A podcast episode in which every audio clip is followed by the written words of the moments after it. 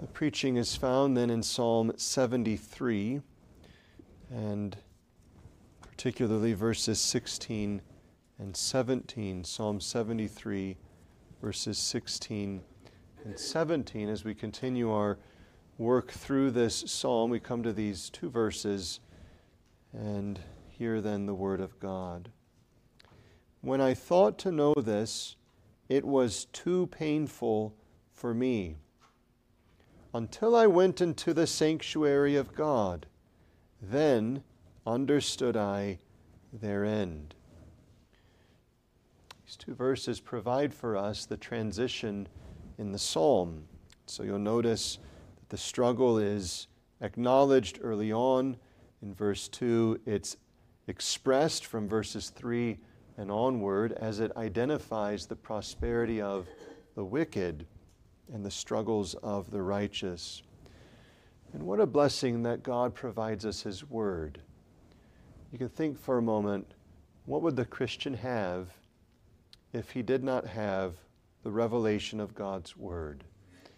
He would be stuck with his mere observations, perhaps some degree of help with his reasoning, and yet in the end, the world to come would be hidden from his sight. The riches of salvation and the truths of redemption would all be without knowledge. And so here we have a great provision in having God's Word. And you can think of this as Paul mentions something similar regarding the resurrection. 1 Corinthians 15, one of those uh, clear testimonies of the resurrection, he testifies regarding the same that if in this life only we have trusted or have hope in Christ, we are of all men most miserable. Think of that for a moment. Whatever the um, transformation of our lives may be, whatever our articles may be, if it's only for this life that one is a believer, and if it's only in this life that one believes, Paul says, of all men in the world, the atheist included, the most sensualistic, uh, uh, wicked man that is considered the idolater, the hopeless one, everyone else, he says, Christian would be most miserable. Now, brethren, we have a whole Bible that reminds us of the world to come. And certainly there are clear passages in the Old Testament of that, and the New Testament even clearer because of the resurrection of Christ. And yet, though that is the case, there are occasions when this divine truth is hidden from our perception. It's not that as an article of belief it's emptied of our mind, but as our faith exercising upon that article of faith is considered, it is in many ways eclipsed. And we've seen that in our study through Psalm 73. The psalmist has had his eye upon this life. He's looked at the things the wicked get, and he's seen the things he doesn't have. And in addition, he sees the things he does experience he sees the great contrast between the wicked, the ungodly who prosper, and the godly who suffer. And so he's struggling. And so Psalm 73 is very much an instance wherein the Lord is meeting with us in those struggles. But it's here in these two verses that we see the great transition. And it begins with great difficulty. And so in verse 16, he expresses that this was too painful. And the word painful has this notion of wearying, burdensome, being worn out. He's overwhelmed, downcast. His knees are shaking, trembling. Some of you have been in physical exhaustion where your whole body is now trembling and you feel lightheaded and ready to faint. Look again at what is mentioned in verse 2 when he says, As for me, my feet were almost gone. My steps had well nigh slipped. Not so much slipping upon ice as we might think, but rather giving way through the wearisome toil of his soul, wrestling with the realities that were everywhere surrounding him. It was too difficult, too wearisome for him. And why was it so? because he was trying to figure it out. I'm thinking upon it, he says in verse 16. When I thought to know this, to make sense of it, to line it up with what should be right, with what's true of God, that he's just and good and faithful, and what I see that the wicked are prospering, but God is holy and of such purity that he cannot look upon sin, and the uh, righteous perish and struggle, but God is the God who remembers his people. When I'm seeing these things, I'm struggling and worn out and it's overwhelming my soul. Blessed be God that there is that next word, until. It was not to remain in its intensity, nor even in its existence, because though it was deep, intense, acute, and difficult, there was the overcoming of it, he says, when I went into the sanctuary of God when I drew near to God, when it was that I put my soul before the Lord according to his uh, way of mediation in the temple, the uh, tabernacle, and when it was then that I drew near to God, then that which was too wearisome for me, that which was too burdensome for me and overwhelming to me, was then overthrown. He says, Because then understood I their end. It was then that I was able to see the part that can't be seen by mere reason alone. Well, brethren, though this has particular significance to the struggle that we witness when we witness the prosperity of the wicked, surely this very thing that Asaph mentions is true of all such trials to our faith. Painful doubts troubling the soul are overcome by drawing near to God by faith.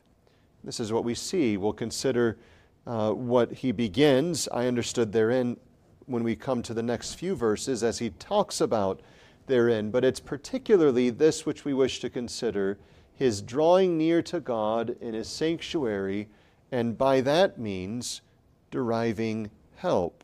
And so consider three things then. Firstly, the need for such help. Secondly, the source of help. And thirdly, the way of help as we consider faith and help by drawing near to God. So, firstly, then, the need for help. It will be seen on the last day that there is no greater gift given to men than saving faith. Of all the things that children want and adults continue to long for, there is nothing that can match the priceless provision of saving faith. Saving faith is that grace whereby we receive and rest upon Jesus Christ alone as he's offered to us in the gospel. And it is because it lays hold of Christ that it is an unmatched grace, gift, and provision. That whatever else you don't have, if you have saving faith, you have the largest gift that the Lord can give a sinner. Because in giving saving faith, He gives you His Son. And whatever else you do have, if you don't have saving faith, you are without that peculiar treasure that opens all of the treasures of heaven. As great as saving faith is, we ought not to think of it as something that does not stand in need of support and help. It's rightly considered by illustration many times as a beggarly grace because saving faith is, as is often likened, to the empty hand of the beggar receiving what is put into it. The hand itself has no virtue, no ability. It's what's placed in the hand that gives the beggar wealth. And so it is with saving faith. And saving faith, moreover, has degrees. And so there are times when it is strong and clear, and there are other times when it is overcome because of remaining sin and weakness. Well, here we see one such instance of faith struggling, which points out the need for help. And we've labored much in this, so it merely needs to be noted that the need for help is because of the impact of sight carnal sight and carnal reasoning. So he's seen all of these things. And sight is, of course, the seeing of the tangible realities of this world, broken world, sinful world.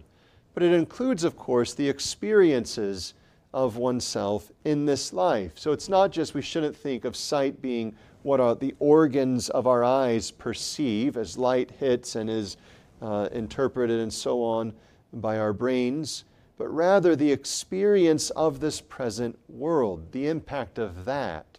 And so he's seen wicked men prospering who deal corruptly, who speak wickedly, and who not only have their hands and eyes and targets against men, merely to use them for their own advantage, but actually lift up their mouth, verse 9, against the heavens. And they speak blasphemously against God. And here the psalmist sees this, experiences this, and expecting their judgment, sees their prosperity, while he himself is burdened. This, by its impact, causes the felt weakness that pervades surely not only his physical being, but all that he is. His whole soul is shaken by this. And brethren, we ought to realize that though faith itself considered admits of no weakness, yet we, being a complex thing, a mixture of sin still and grace, because of sin within us and the propensity we have to give to this carnal world uh, an audience that it ought not to have, and to give to carnal reasoning uh, strength that it ought not to have, it's often that we stand in need then of help. But there's also the reason for help because of the insufficiency of our own reasoning. And you'll see that in the text when he says, When I thought to know this, and this language is rather expressive. It's a language that's saying when I'm trying to weave it together, when I'm trying to figure it out, we might say. So he's not just sort of waking up, having the thought passing on, I thought about it, but there's an intricacy of mind applying itself to the matters before him, and he's trying to make sense of it. And so you can think of this, children, if you think on the backside of some weaving, and a tapestry of sorts. You look on the back side of it and you see the strange uh, connection of various threads. And you realize on the other side there's something beautiful. There's a picture, a portrait, a pattern. And so, as you're familiar with that, you flip it over and you're looking at the back side and you're trying to track through and see how this thread goes to that one and make sense of how it on the other side is such a beautiful thing. Your mind is engaging with what's before you, trying to make sense of what is on the other side. This is what Asaph's doing. He's looking at all that's before him, and he's realizing that what God has said of himself, that he's good, holy, and just, and what God has said about sin, that it's inexcusable and will incur judgment and damnation, that God hates the wicked, that God loves the righteous, that he cares for them, and so on. He's looking at all of this on the one side of the tapestry, and he says, I can't make sense of it. I can't begin to think that there's beauty on the other side because everything I'm seeing right now is so out of sorts, I cannot understand. We ought to remember and assert that reason is a great gift of God, that faculty, that power of our mind whereby we can think critically and link together connections. All of that is a gift of God. He's given us the faculty of our mind in order to think in this way. And yet, it is an insufficient faculty in itself when it operates only upon the things which are seen. This is what Asaph's struggling with. And, brethren, it is highly likely the case that when you and I struggle with doubts and disappointments and discouragements and spiritual, stressing that fact, spiritual depressions, it is often related to this fact that we have tried to apply our reason to make sense of all that's going on, to look exclusively at the side of God's providence that doesn't seem to line up with what we think we understand of God's Word. And as we're looking at that merely by the eye of the faculty of our mind, reason, limited to the material that's before us in this life, it's then that we experience the very weakness and infirmity which he here admits. It was too painful for me, it was wearisome. Children, think of it this way you go fishing and you have fine filament line. And as you're going about, unbeknownst to you perhaps, there it is, the rod is, or the reel rather, is loose, and the fishing line is getting tangled up. And then you go and you reach for your rod and you look at it, or perhaps as many have done, they just go to cast the rod and the line goes nowhere. It snags right away, and you look down and you say, Oh no, there's such a knot and knots of knots all bound up in it. So, what do you do? This fine filament line you look at. Perhaps you take the reel off, or if you can, you remove just the portion that has the line, and you start to stare at it. And yet it's so fine, and it's so knotted up, and so twisted that as your eyes are staring at it, you're actually exhausting your ability to look, and your eyes start to falter, and you get irritated, and you have to set it down. That's where Asaph is as he's looking at the perceived knots of this world. Everything is overwhelming him because he cannot peer into the divine revelation and everlasting truths merely by reason looking at the basic facts of this world. Now, if that's the case, brethren, it points out the need we have first for the Lord's Word. That if we don't have God's Word, we are left to a most exhausting trial as we try to make sense of the things around us. But we secondly have need of His most gracious gift of faith, that faith would receive the Word of God and give help to our souls. This leads us, secondly, then, to the source of help. And we see this in verse 17 when it says that he went into the sanctuary of God. And this reminds us that the source of help is fundamentally God Himself. Let's say it this way what is not the source of help? We can say it in several ways. There are many, perhaps, we can't go into. But one thing we see this word until means it was too painful, but it's not anymore. And you see the evidence of that, of course, just glancing ahead when he's ridiculing himself. Verse 22 So foolish was I, ignorant, I was as a beast before thee. And he's rejoicing then in all of the good things of the Lord. So a great change has come upon him. But what was not the source? Well, several things. One, his circumstance changing. That was not the source of his help. The source of his help was not all of a sudden he drew near to God and God struck down the wicked prospering. It wasn't that all of a sudden he drew near to God and everything was made right about his own circumstances. The help was not he drew near to God and he was made rich. He drew near to God and he was made healthy. He drew near to God and his life was now measured out by the measurement of earthly prosperity the source of help has nothing to do with your circumstances changing. Otherwise, there are multiple instances in the scriptures that make no sense. Job being chief among them, here Asaph, David, and others, certainly, above all, the martyrs. They went to their grave rejoicing.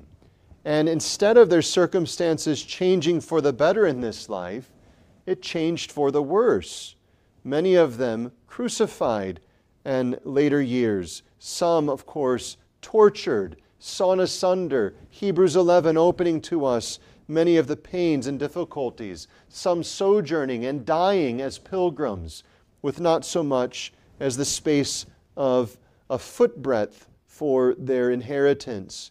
Their circumstances changed not, and yet their souls were gladdened. Why is that? because the source of help is not in your circumstances. This is a lie of Satan. Satan will tell you if your circumstances changed, then you'd be happy. If your wealth changed, then you'd be happy. If your family changed, then you'd be happy. If your future prospects change, then you would have happiness. And perhaps he would be right if he was measuring in the mere carnal realm. And yet, surely, if you are a professed Christian, you ought to know that whatever happiness the carnal realm enjoys, it is a fool's happiness because it will be ripped uh, away from them in the end. What else is it not from? The source of their help is certainly not upon any sinful support. So you think of how certain things happen today. Someone has stress, so they go get drunk.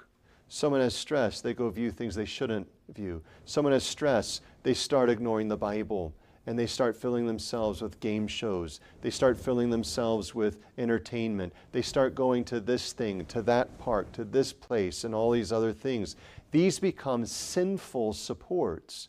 Not necessarily sinful in themselves, though some are, but sinful supports because they're turning to, at best, the creature for the support of their soul, which only the Creator can provide.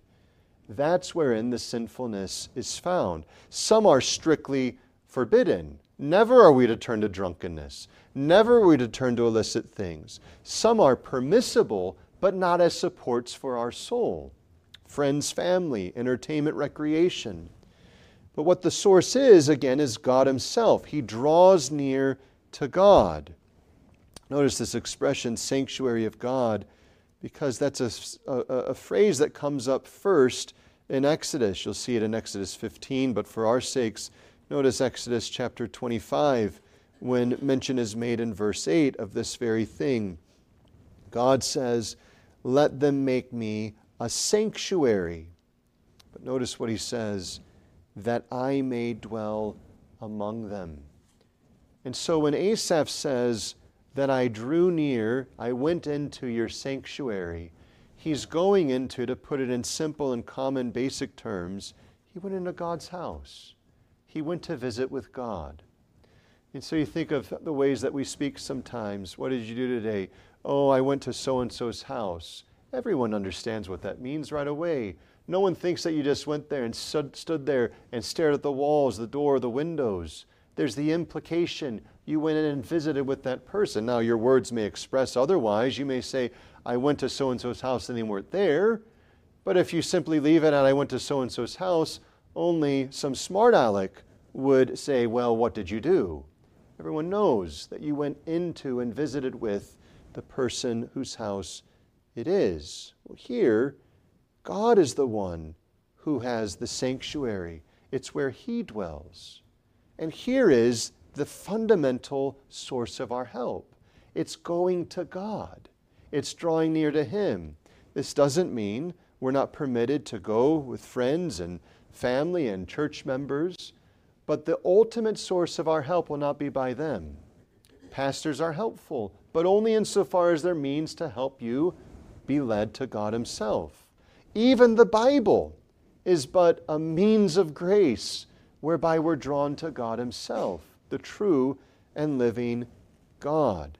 And yet, it's not only God Himself as absolute and so on, it's God as He manifests Himself in the sanctuary.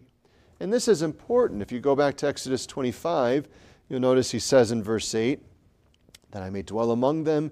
And then there are a variety of things, uh, furniture and so forth, that's brought together, materials and all of these things that are there. But he says in verse 22, speaking of the mercy seat above upon the ark, the ark shall be put uh, the testimony that I shall give thee, verse 22, and there I will meet with thee, and I will commune with thee from above the mercy seat, the propitiation seat, from between the two cherubims, which are upon the ark of the testimony and so on. What's the point? It's not Asaph coming near unto God absolute as he is in himself. It is God as he is.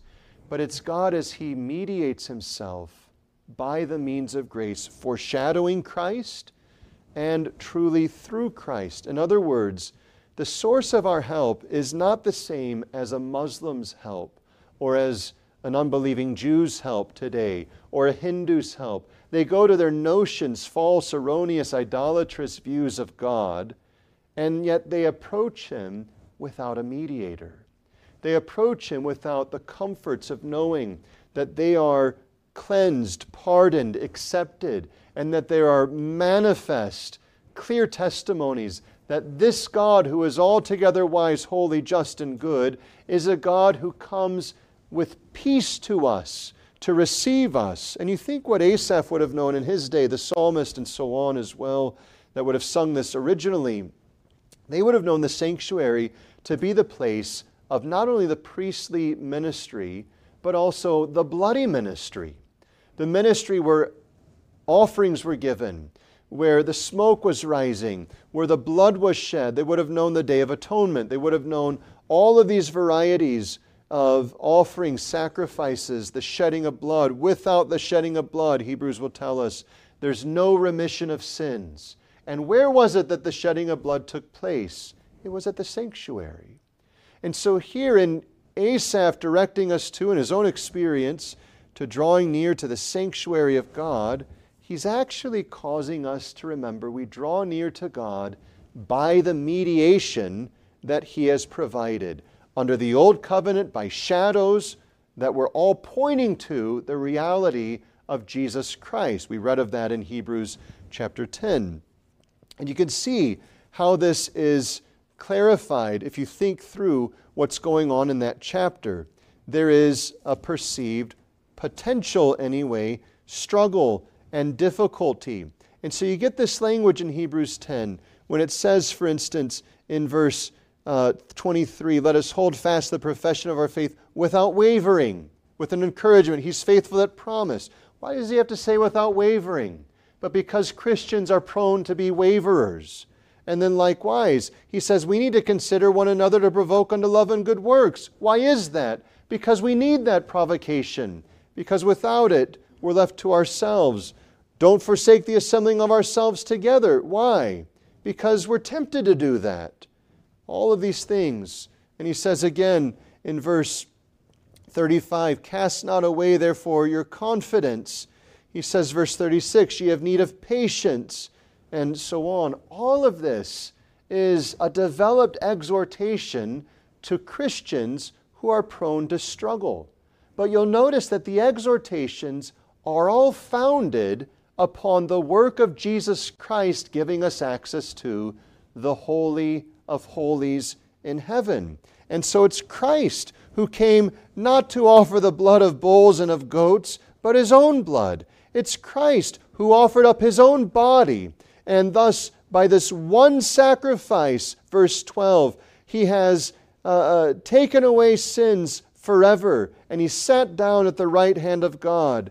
And it's this Christ who is the one who has brought remission of our sins and has given us, verse 19, boldness to enter into the holiest by the blood of Jesus, by a new and living way.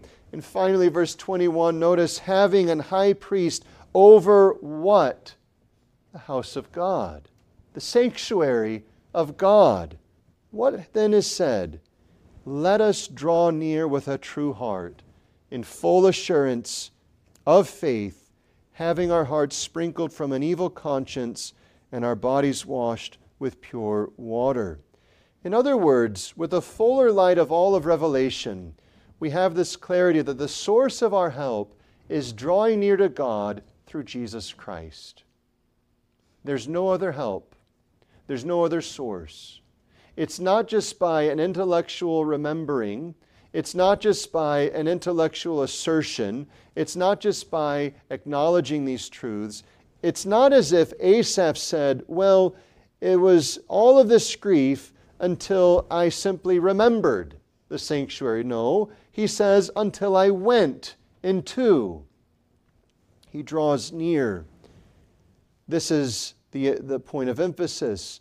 The source of our help is God Himself as reconciled to us by the blood of Jesus Christ. Children, you need to realize this. You'll face trials. Perhaps you'll have trials coming this evening. Perhaps they're 20 years down the road. You'll face trials, and you'll be asking yourself, where am I going to find help? And you'll naturally think of family members and church members and friends, and perhaps at that time married and their spouse or others. But fundamentally, your great need is to draw near to God through Jesus Christ. It's only by faith in Christ that you have God assuring you of His grace. And adults, this is true to you today.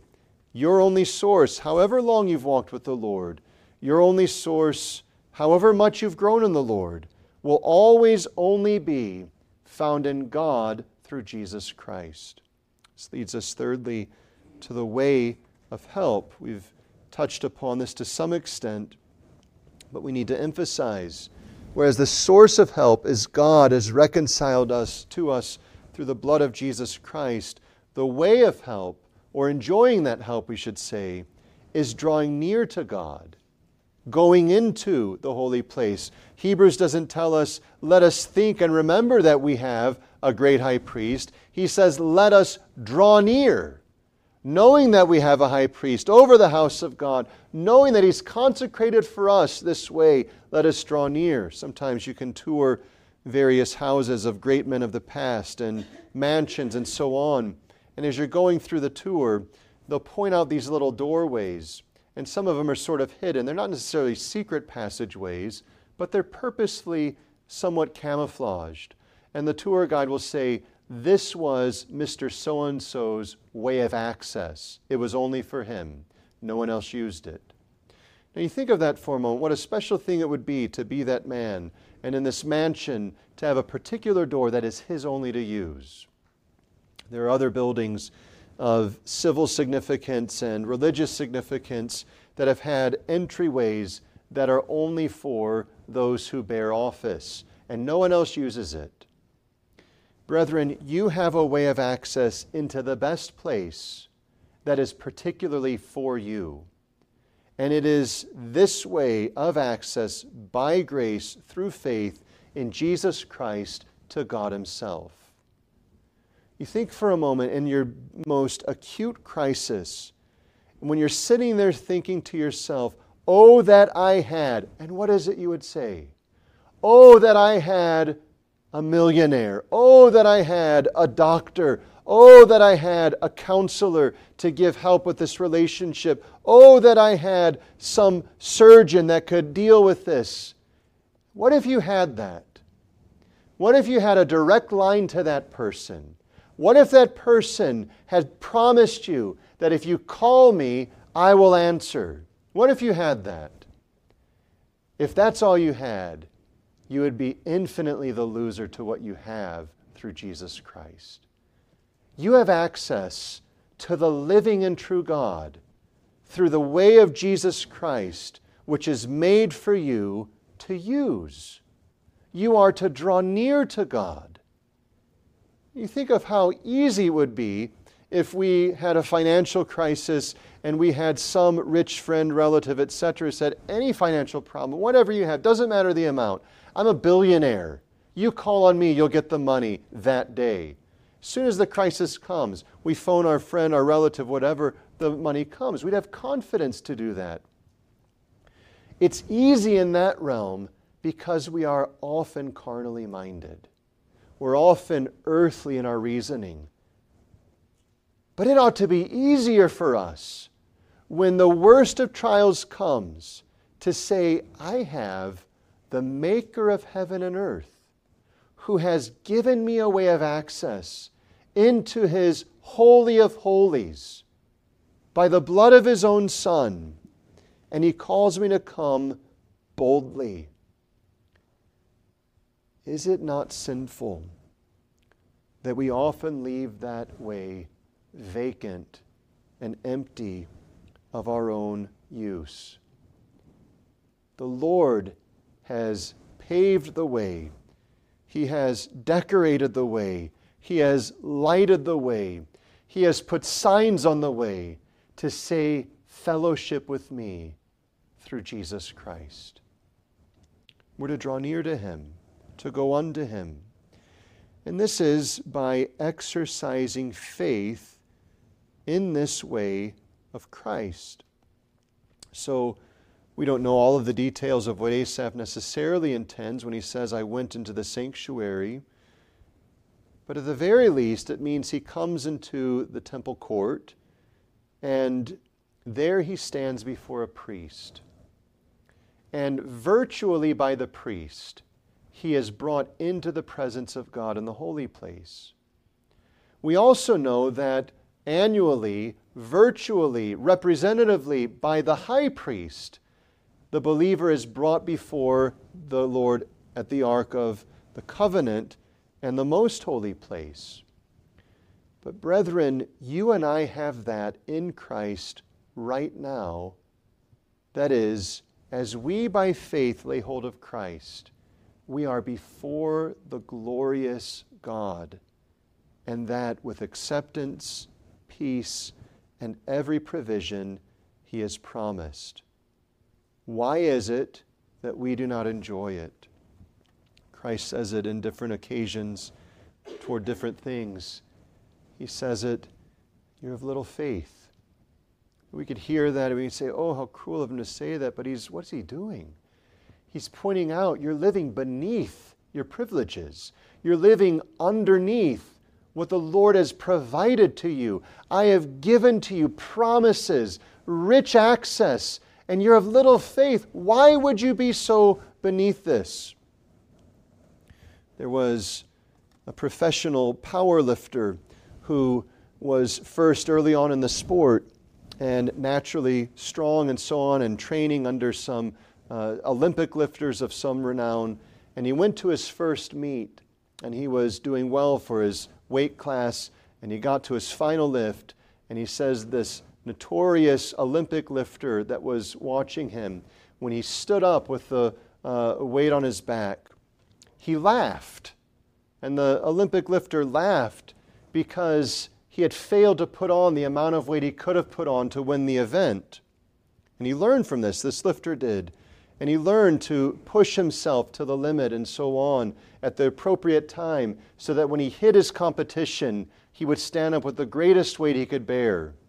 Now, what's the point? How ridiculous we are at times in thinking we're mustering all when the Lord has given us promises that hold before us so much weightier provisions of life, glory, joy, and gladness. And He says, They're yours freely. Believe, trust in me. The exercising of faith is the trusting of what Christ has accomplished, trusting what His Word promises. And we think that we've done something when we've mustered a little bit of strength to think that maybe there's some possibility of goodness. But the Lord says, Come boldly unto the throne of grace. Come with confidence unto me. What's he saying? In some sense, with a holy laughter, he's saying, You have so much more that I have promised you. There are so many more riches for you as you come near to me through Christ. Faith in Christ and his promises. These are the ways, this is the way of receiving help through Christ. It is by gathering up what he is, what he's promised, what he's done and drawing near to God in them, that He may provide us all that has been purchased for us.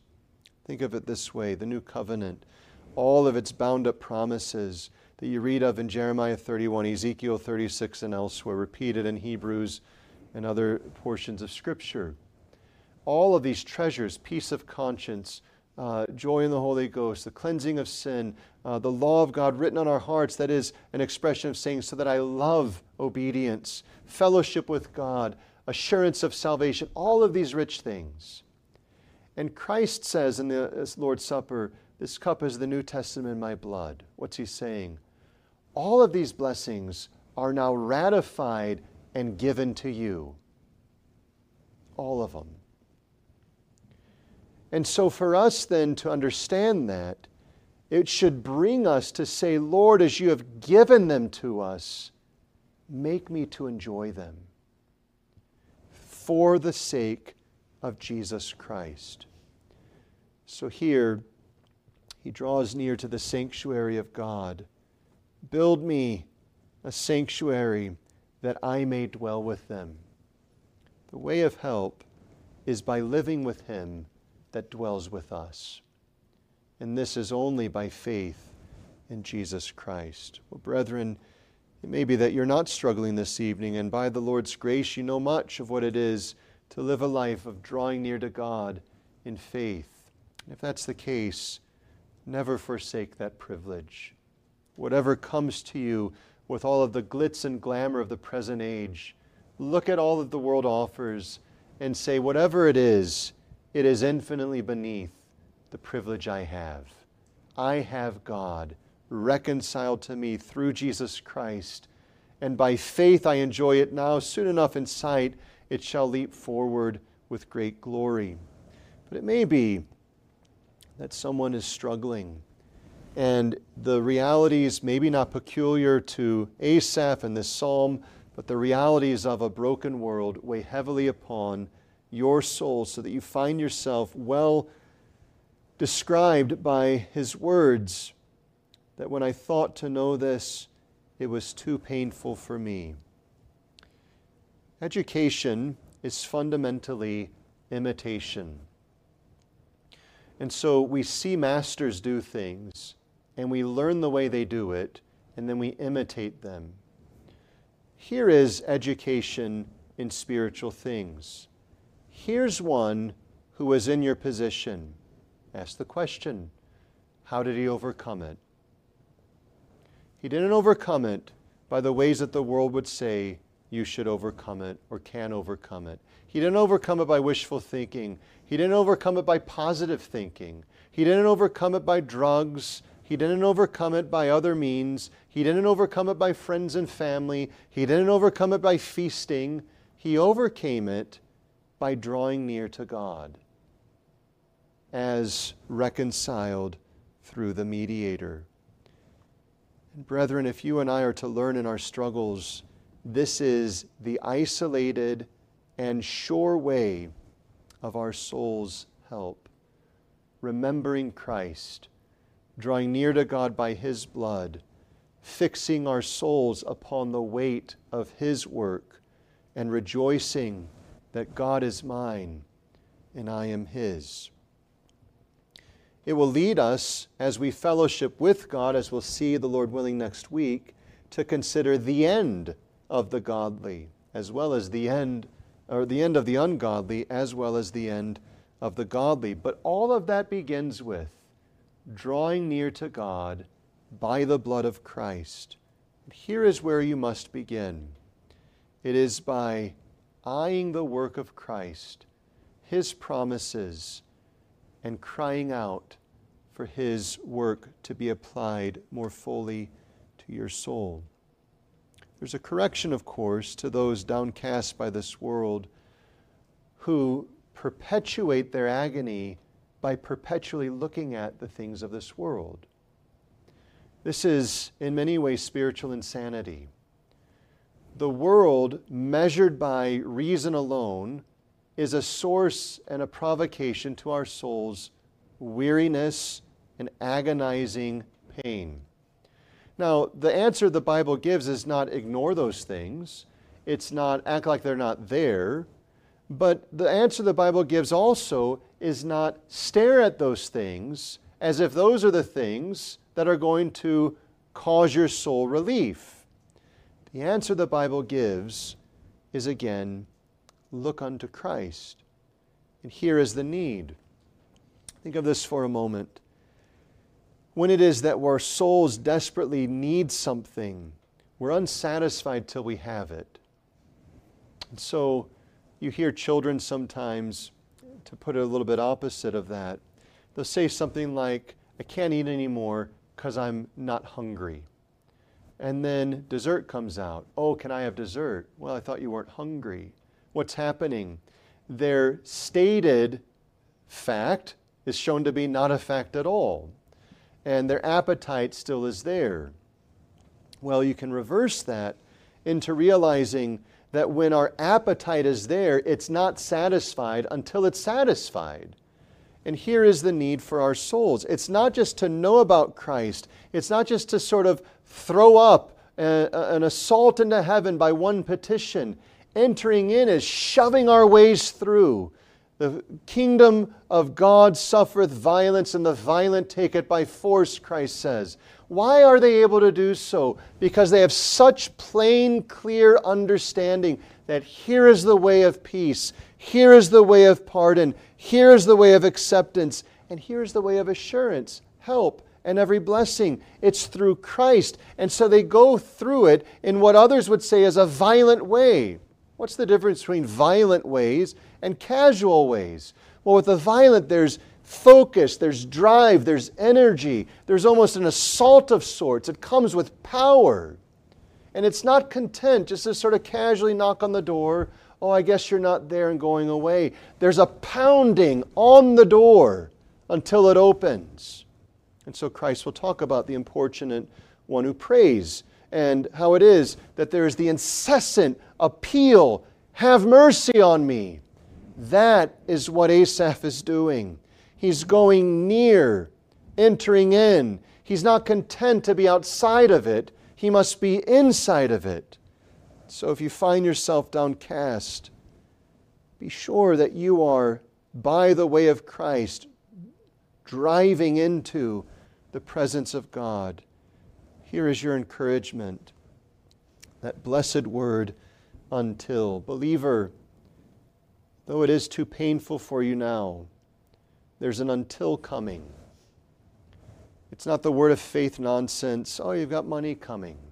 It's not the word of faith heresy, oh, you've got healing coming. But rather, it is far superior to what they set their eyes upon. You have the full provision of God through Christ strengthening your soul. That is invaluable, and it is promised to all who embrace our God through Christ by faith. Would you stand with me for prayer?